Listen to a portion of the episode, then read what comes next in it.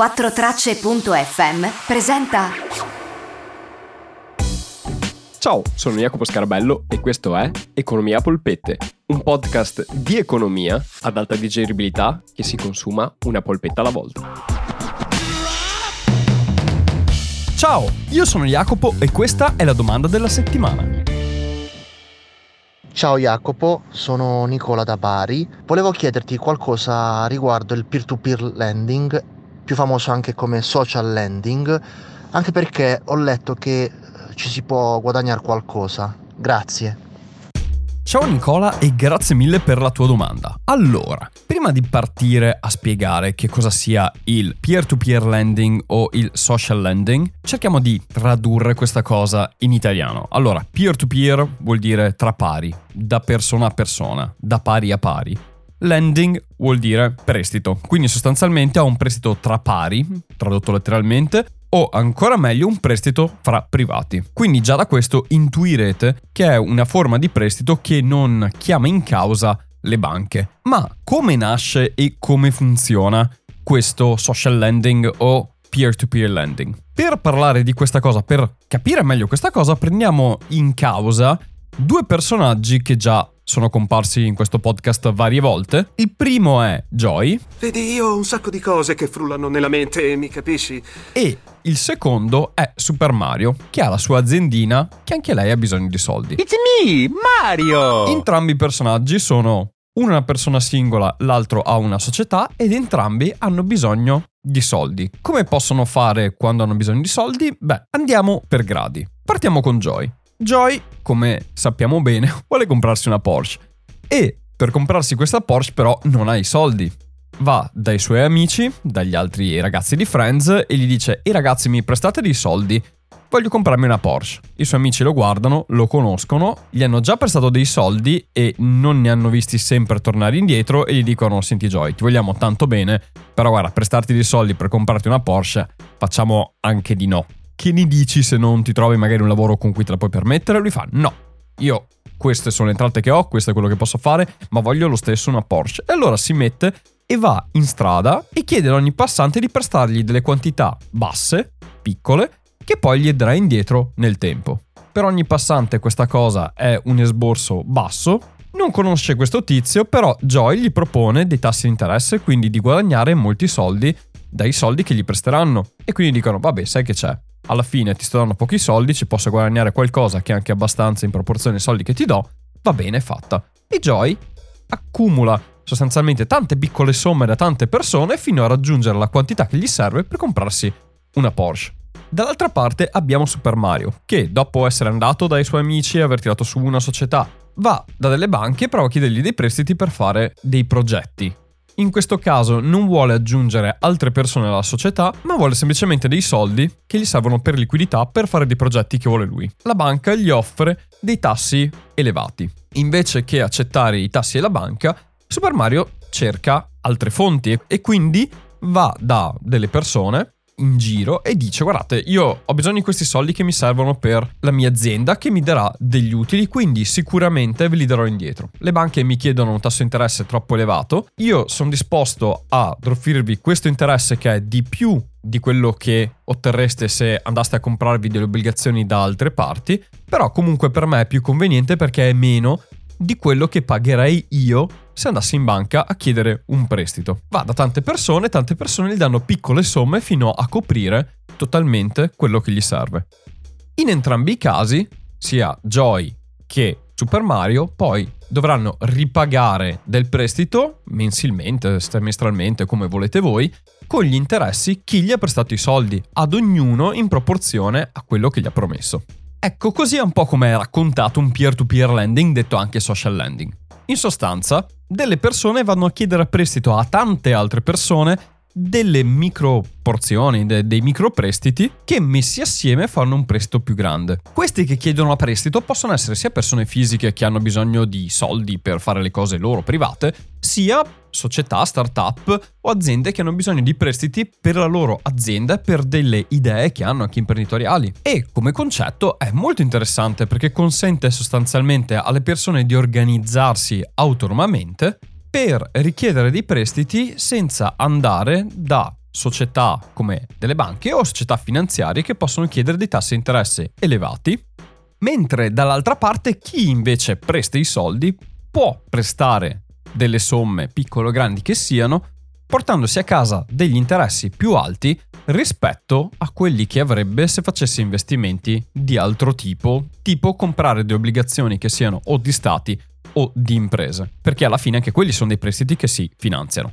Sulla carta, come dicevo, è una cosa molto interessante ed è un po' sull'onda del power to the people, cioè arrangiamoci e non ci servono le banche e le istituzioni finanziarie ad aiutarci, possiamo aiutarci fra di noi, che è molto interessante, molto bello se vogliamo, però, però ha dei rischi pazzeschi. Perché? Allora, innanzitutto vediamo come funziona nel concreto al di fuori di metafora. Ovviamente per fare social lending non è che si va personalmente a chiedere alle persone per strada di prestare dei soldi o si va in piazza urlando prestatemi dei soldi, ma ci sono delle piattaforme online che si occupano di fare questo. Da una parte di raccogliere tutte le richieste di chi ha bisogno di prestito e dall'altra dare la possibilità a chi vuole investire a questa forma di prestito di trovare questi prestiti e prestare questi soldi in cambio di interessi. Un altro ruolo di questi siti è anche quello di dare delle garanzie a chi vuole prestare e di conseguenza fare un check sulle persone o società che chiedono il prestito e dare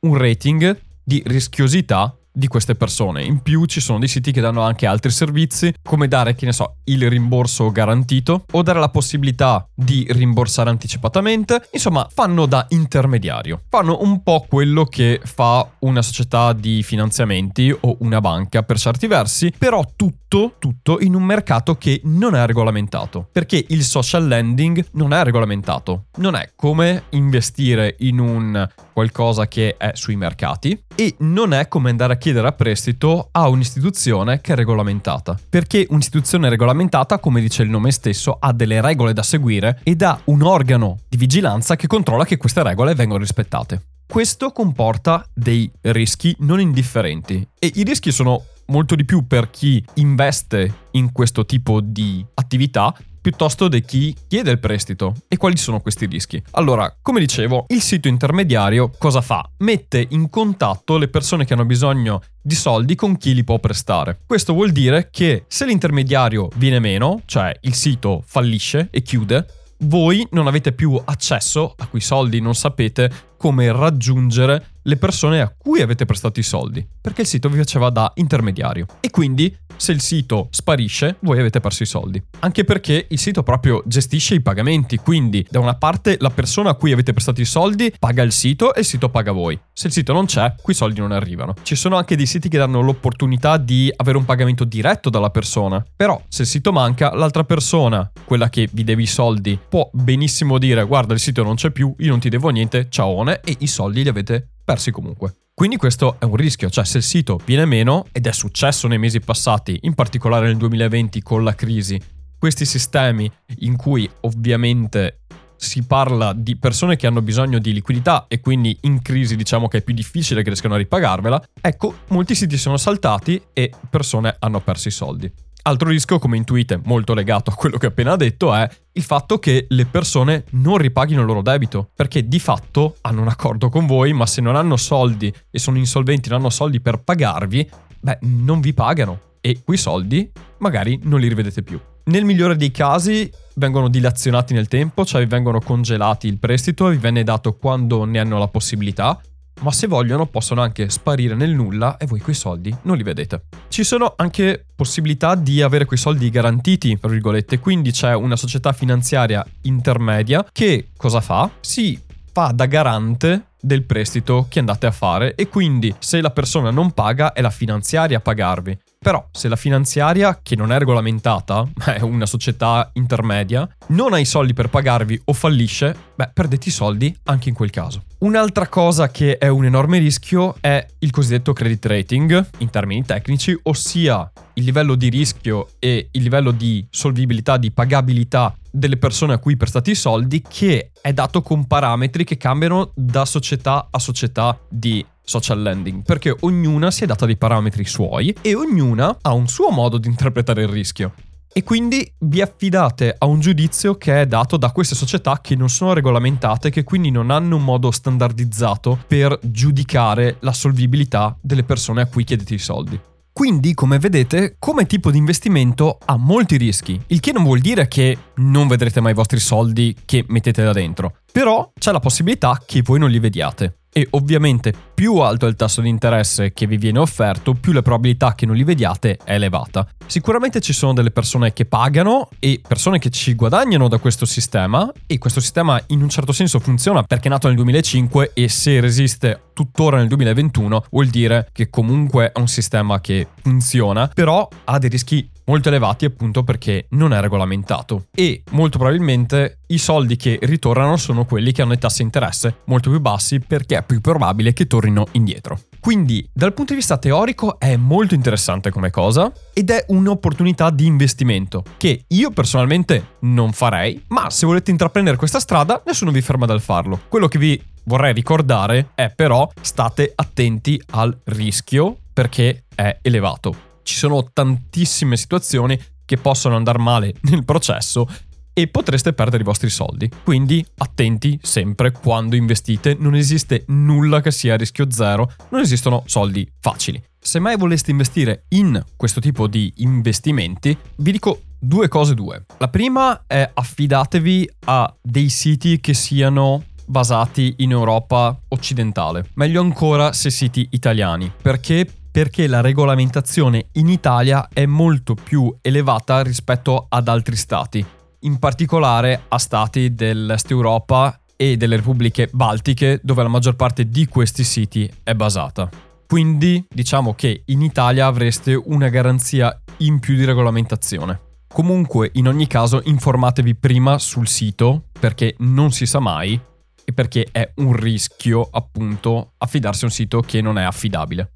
Seconda cosa, informazioni sulle tasse. Questi investimenti sono uguali a delle cedole che voi prendete per delle obbligazioni corporate, quindi obbligazioni di aziende, e ci pagate il 26% di tasse. Se utilizzate un sito italiano fa tutto il sito per la componente fiscale, perlomeno dovrebbe. Se utilizzate dei siti stranieri sappiate che dovete fare voi manualmente la dichiarazione delle tasse sugli importi che andate a guadagnare. Prima di chiudere, alcune note, perché appunto per preparare questa puntata sono andato in giro nell'internet per informarmi. Ho visto vari video, ho letto vari articoli e ho visto tanti video di persone sponsorizzate, affiliate a questi siti che ne parlavano molto bene. Poi fare altri video in cui non erano affiliati a questi siti e parlarne in maniera molto diversa, mettiamola così. Vi dico state attenti quando vi informate, cercate sempre di vedere un po' punti di vista diversi e di essere critici nei confronti di quello che vi viene detto, anche di quello che vi dico io ogni volta. Perché mi rendo conto che a volte ci sono delle idee molto belle che sembrano rivoluzionarie, che sembrano portare in maniera facile dei ricavi in tasca, dei soldi in tasca, ma nascondono delle insidie che magari non riusciamo a vedere perché siamo presi dall'idea che ci piace. Questo secondo me è importante sottolinearlo perché mi è sembrato che da diverse voci, diverse fonti, questo non emergesse in maniera così chiara. Detto ciò, Nicola, spero di aver risposto alla tua domanda e di aver risposto anche a eventuali dubbi che altre persone avevano su questo tema. Se anche voi, come Nicola, avete una domanda che volete farmi, beh, mandatemela su Instagram con un vocale o anche su Telegram o nel gruppo di Telegram, entrambi che si chiamano Economia Polpette, e la metterò nella mia lunga lista di domande che ricevo ogni settimana e la prossima puntata potrebbe essere proprio la tua domanda. Se questa puntata vi è piaciuta, vi inviterei innanzitutto a mettere il follow sulla vostra piattaforma podcast di fiducia e a lasciarmi anche una recensione se usate Apple Podcast e se siete interessati ad altri tipi di contenuti che faccio, faccio ogni venerdì alle 9 di sera delle live su Twitch, che poi se non riuscite a vedere in diretta potete recuperare su YouTube e se volete altri contenuti nella pagina di Instagram carico anche altri tipi di contenuto che magari possono interessarvi. Ora devo ammettere che sono un po' meno perché sono molto preso con tante cose, ma vi prometto che tornerò a pubblicare di più, anche più video in risposta a delle domande che mi avete mandato e che non finiranno sul podcast. Bene, grazie mille per avermi ascoltato anche oggi fino a qui io vi mando un grandissimo abbraccio. Noi ci risentiamo mercoledì prossimo con una nuova domanda e una nuova risposta. E fino ad allora, come sempre, chiudo con un ciao da Jacopo.